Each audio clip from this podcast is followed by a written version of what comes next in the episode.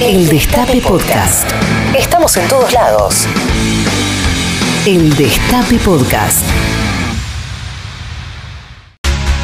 Hay quienes opinan que el gobierno acaba de levantar un match point. Iba a perder, iba a quedar derrotado. Se iba de la cancha. Y lo levantó. Y a partir de ahí empezó a festejar. Ese festejo desproporcionado, dado que perdió. Eh, casi este, loco, el presidente dijo, festejemos el triunfo. Eh, desarmó toda la estrategia de la oposición, que cayó en un desánimo, en una angustia, en una desazón, que algunos ya piensan en dedicarse a otra cosa en irse de la política. Hay un estado de confusión que intenta analizarse de distintas disciplinas. Ayer TN llegó a un psiquiatra, el doctor Nelson Castro pone lo de él, este, Majul también. ¿Y quién?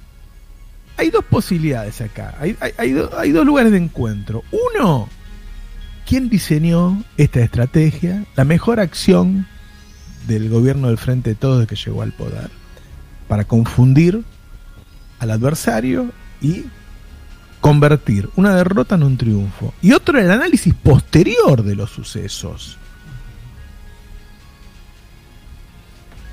Tomás Rebor. ¡Bravo! ¡Bravo! ¡Bravo! ¿Cómo andan, estimados? ¿Cómo andan los oyentes del Estape? ¿Cómo andás, Robert? ¿Cómo está todo ese lado? Estarás agrandado, ¿no? No, no, no, no, no, no, para nada, para nada. ¿Fuiste vos el de la idea de que Alberto diga festejemos el triunfo? Eh, ojalá, pero creo que eso es Alberto puro, ¿eh? Y de eso quiero que... De eso quiero que empecemos a hablar, porque uno acá muchas veces, eh, como dicen algunos, ¿no? O, lo critica o qué sé yo, eso es falso, yo jamás lo he criticado, siempre lo he celebrado. Y quiero aclarar que, así como algunas cosas se toman para ese lado, como si fuese una suerte de carga peyorativa en el análisis, creo que si hay una virtud albertista que ha brillado en estos últimos días, eh, la vimos ahora, digamos. Y quiero, por eso, quiero hablar de eso, porque vos nombraste muchas cosas, Robert. La realidad es que, a ver, la primera reacción de lo que pasó el domingo es que estamos frente a una elección generosa. ¿Sí? Es una. Es una cosa muy loca porque a priori todos ganaron, ¿viste? Estoy diciendo la primera reacción, ¿no? Decían, un sabio usuario de Twitter también decía, la elección se albertizó, me comentaban, ¿no? porque de golpe vos pasás de eh, vencedores y vencidos, grandes triunfos pírricos, eh, duelos, gente desparramada por el piso, a de repente esta suerte de premio a participar. Eh, yo ya gané. Claro, yo no, nunca vi una cosa así, nunca vi que eso que te decían en la primaria, ¿viste? Tipo, eh, lo que importa no es ganar, es competir. O sea, de verdad había algo de que el clima alcanzaba con eso. Vos veías a los troscos y es tipo, estaban re felices. estaban re felices de participar. Los libertarios estaban tan felices que disparaban cuetazos ahí en el búnker, ¿viste? Eh, nosotros frente de todos celebrando. Y cambiemos al principio, junto por el cambio, estaba como, bueno, ganamos. Entonces, de repente vos decís, loco, ¿qué mierda le pasó a este país? ¿entendés? Carajo le pasó a este país que de cualquier pozo hacía una grieta a de repente tipo celebramos los comicios, la fiesta de la democracia de verdad, la fiesta de la democracia, y todos nos vamos felices a casa. ¿Qué, qué tapa? No reconozco a mi Argentina, ¿viste? O sea, lo primero fue esa cosa, una suerte de eh, acto reflejo, una oda albertizadora en la sociedad civil donde de repente todos estaban conformes, todo era feliz. Ahora, ¿qué pasó después? Y vos también lo decías, Roberto, ¿no? Porque yo creo que la primera lección que podemos sacar de esto, de todas estas cosas que están pasando, es que sin duda el mejor Alberto es fruto de errores. ¿Sí? Hay algo, hay una virtud albertista que se ve en los furcios, ¿sí? Recordemos, lo leía también, lo decía Pablo SR, ¿sí? Ahí en Twitter, pero, pero recordemos porque hay muchos, ¿eh? Hay muchos. Recordemos momentos históricos como el retweet a vacunar gorilas en el orto. No sé si lo recuerdan, porque esa pasó desapercibida. Pasó desapercibida.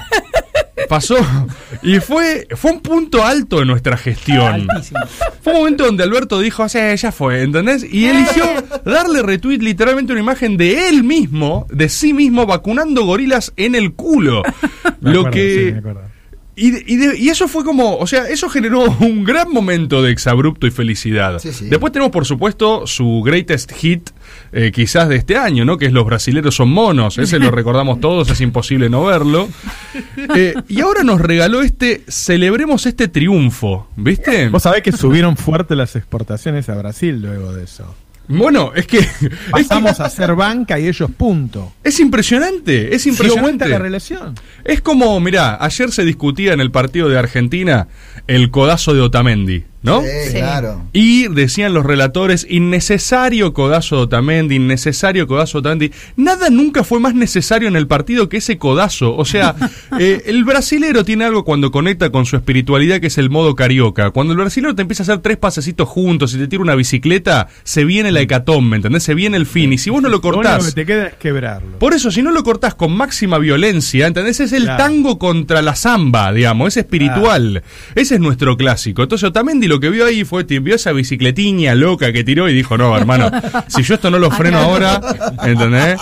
Eh, no lo freno más, digamos, no lo freno más. Y encima, encima pasó gratis, ¿viste? Gracias a don Julio, digamos, una locura total, ¿eh? Entonces, es una, el famoso correctivo, ¿viste? Entonces, en lo mismo, espiritualmente es lo que aplicó Alberto. Y se lo critica mucho, pero se lo critica porque no se comprende la envergadura espiritual de la movida, digamos. ¿Qué es eso? ¿Es los brasileños son monos? Bueno, suben las exportaciones, ¿viste? Es, un sacudón, es algo que no termina de entender. Salimos campeones de visitante allá. ¿Qué pasó? ¿Entendés? Es imposible una cosa sin la otra. Y ahora tenemos, ahora tenemos, celebremos este triunfo. ¿Sí? Que la tiró y en el momento, de vuelta, como cada entre comillas, error de Alberto está adelantado a su tiempo, yo también lo quiero decir. O sea que no es un error.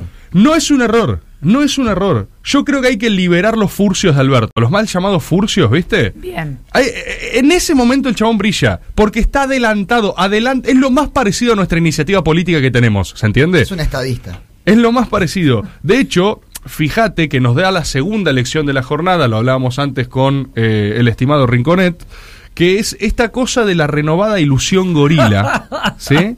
Gran concepto, gran concepto. Porque, vos fíjate, ¿vos sabés por qué el gorila se empezó a amargar? Y esto de vuelta, esto es análisis, esto es espiritual, es lombrosiano, es positivista, es ciencia lo que voy a decir ahora, ¿sí? Uno de los principales problemas del gorila, el gorila ontológico, el gorila conceptual, es que no le alcanza con derrotar electoralmente al adversario, ¿sí? No es que es tipo, ¡ja! Le gané la selección al peronismo, son el atraso, lo demostré, ¿sí? Vamos a tomar una cerveza y festejemos y listo. Exacto. El gorila vive atrapado en la fantasía de exterminar al peronismo, sí, Lo que él quiere, su misión de ser su leitmotiv espiritual, ¿sí? Es destruir el peronismo. Entonces, cada vez que el peronismo pervive, no lo pueden creer. Y es tipo, para este país no tiene remedio, nos vamos a Seiza, ¿viste? Y lo interesante es que la ilusión gorila se renueva generación a generación. Con cada nueva generación de gorilitas nace una nueva esperanza de que esta vez es en serio. Esta vez sí lo, sí lo vamos a desterrar. ¿sí? gorila de derecha y de izquierda, ¿eh? no estoy hablando de ideología, estoy hablando del espíritu gorila. El gorila nace para destruir el peronismo cada vez que lo deja con vida, se desilusiona. Lo cual es mucho más frustrante que la espiritualidad peronista, que lo que quiere es ganar y después ver qué onda. ¿Se entiende? después vemos. Claro, ni siquiera le importa, al, peronista no le importa tener razón, le importa ganar. Nosotros no podemos pasar al gobierno criticando, ganamos y decimos, estaba todo perfecto. ¿Entendés?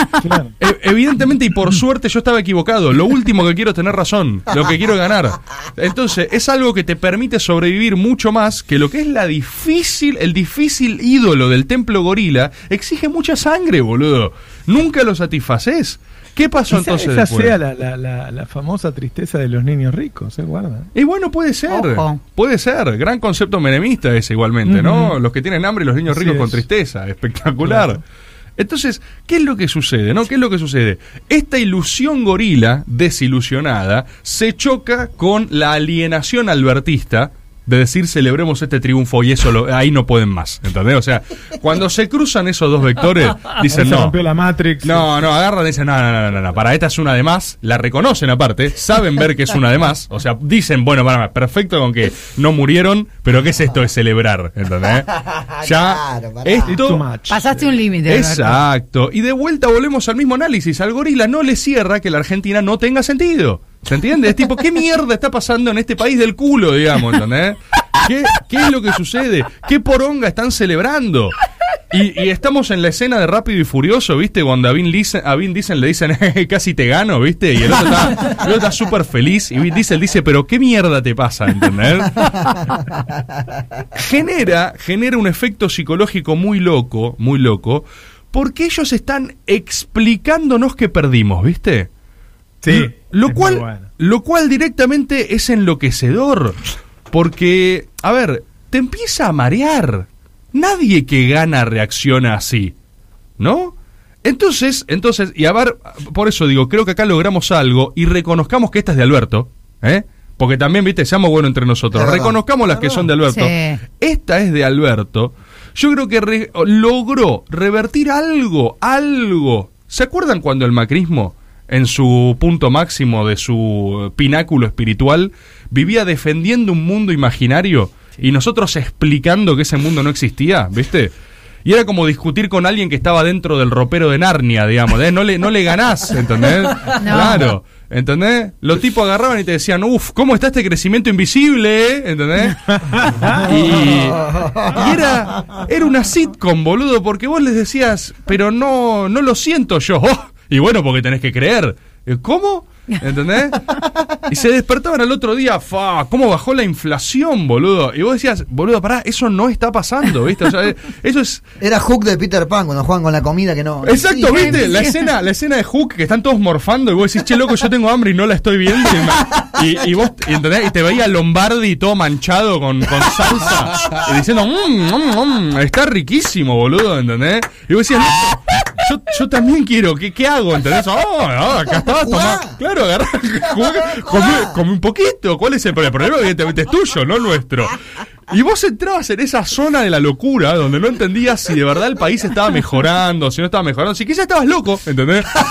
Si Acabas de equivocar en alguno. si quizás decís, che, mira, evidentemente hay un crecimiento invisible donde que, que todos están disfrutando, menos yo, hermano, ¿viste? Entonces es el inspector de planta de, los Simpsons, ¿viste? Cuando se vuelve loco con Homero, que dice, loco, no puedes, ¿qué le pasa a este tipo? ¿Por qué todo le sale bien, ¿entendés? y siempre que quedas de ese lado, espiritualmente hablando, estás muy cerca de perder, porque es enloquecedor y bien lo sabemos. Entonces, ¿qué creo? ¿Qué creo? Que de repente ahora ganamos, ¿viste? Es la misma, es la misma línea que Román contra Gremio. Ganamos los dos partidos. ¿Entendés? Y el periodista le dice, pero ¿cómo, Román? Si, o sea, si Boca no pasó, ganamos los dos partidos. y se empieza a volver loco. es tipo, bueno, pará. La verdad que estuvo bien Boca, le ganó a Gremio, que estaba, ¿entendés? Ah, con toda. Y entonces, yo creo que lo que te empieza a pasar, lo que te empieza a pasar, y acá es donde viene el efecto mágico, es que un poco empezás a dudar. Y yo quiero saber si no les pasa esto, pero a ver, yo eh, celebramos este triunfo, jaja, me reí, mirá cómo festejé, los Pumas, qué sé yo. Ahora, pasó eso. Me explicaron tres veces que perdí y de repente dije, ¿por qué me lo están explicando tanto? O sea... si hubieran ganado no necesitarían explicarlo, ¿eh? Hay un punto donde digo, che, quizá ganamos, boludo. o sea, y le pido a los oyentes que se tomen un segundo para analizar esto. ¿Y si ganamos? O sea, ¿y si... Eh, a ver, vamos, vamos con algunos contrafácticos. Eh, si hubieran ganado ellos, ¿no estarían gobernando? ¿No, no funcionan así las elecciones? Claro, claro. Sí. Bueno, entonces, punto uno, mm, o sea, eh, seguimos nosotros en el Ejecutivo. Entonces, no, no sé si no ganamos, punto uno. Punto dos. y con este y con este estamos. Pero punto dos. Vas a institucionalizar todo esto que pasó, ¿no? Por eso, por eso. Pero punto dos. Si no hubiéramos ganado, ¿estaríamos haciendo una vuelta olímpica en Plaza de Mayo ahora, por ejemplo? ¿Entendés? sino la, la, marcha más grande en la historia de este gobierno, o sea, con todos los sectores, el acto organizado, todo. Eso así no se ve ganar. Yo estoy un poco Una confundido. muestra de unidad tremenda. El, abrazo de Alberto y Axel. Por eso, ¿entendés? O sea, eh, no debería, pregunto, es quizás es una de más, pero ¿no debería afilar todo el gabinete en fila en el escenario e ir me, poniéndoles medallas uno a uno? Medalla de oro, ¿no debería arrancar así el acto? Tipo, medalla uno, de, uno a uno, medalla, medalla. Sí, no tendría que levantar una copa Alberto con tres con esos cositos que tiran papel picado, ¿viste? Al aire, campeones. campeones 2021. si perdíamos, eh, iba a venir la, la desunión. Cuando perdimos la otra vez, Cristina se enojó.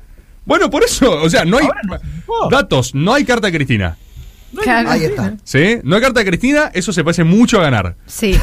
No, no vi, no vi ningún despido, ninguna crisis ministerial. Están todos celebrando, está el chino Navarro en cuero en Plaza de Mayo. ¿Sí? Es una imagen perturbadora. ¿Sí? Ah, los dos, está con Máximo, están los dos abrazados, No. patas en la fuente. ¿Sí? Sí.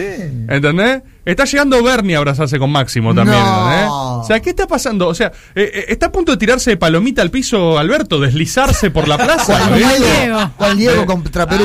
deslizarse por la plaza. Y digo, ojo, ojo si no subestimamos mucho esto de que no, no ganamos. No sé si no ganamos, pasa ¿eh? Es que sobreestimamos los datos del correo.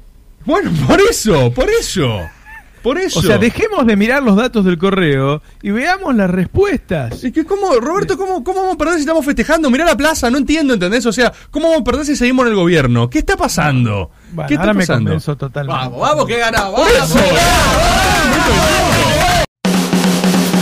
Reviví los mejores momentos de la radio.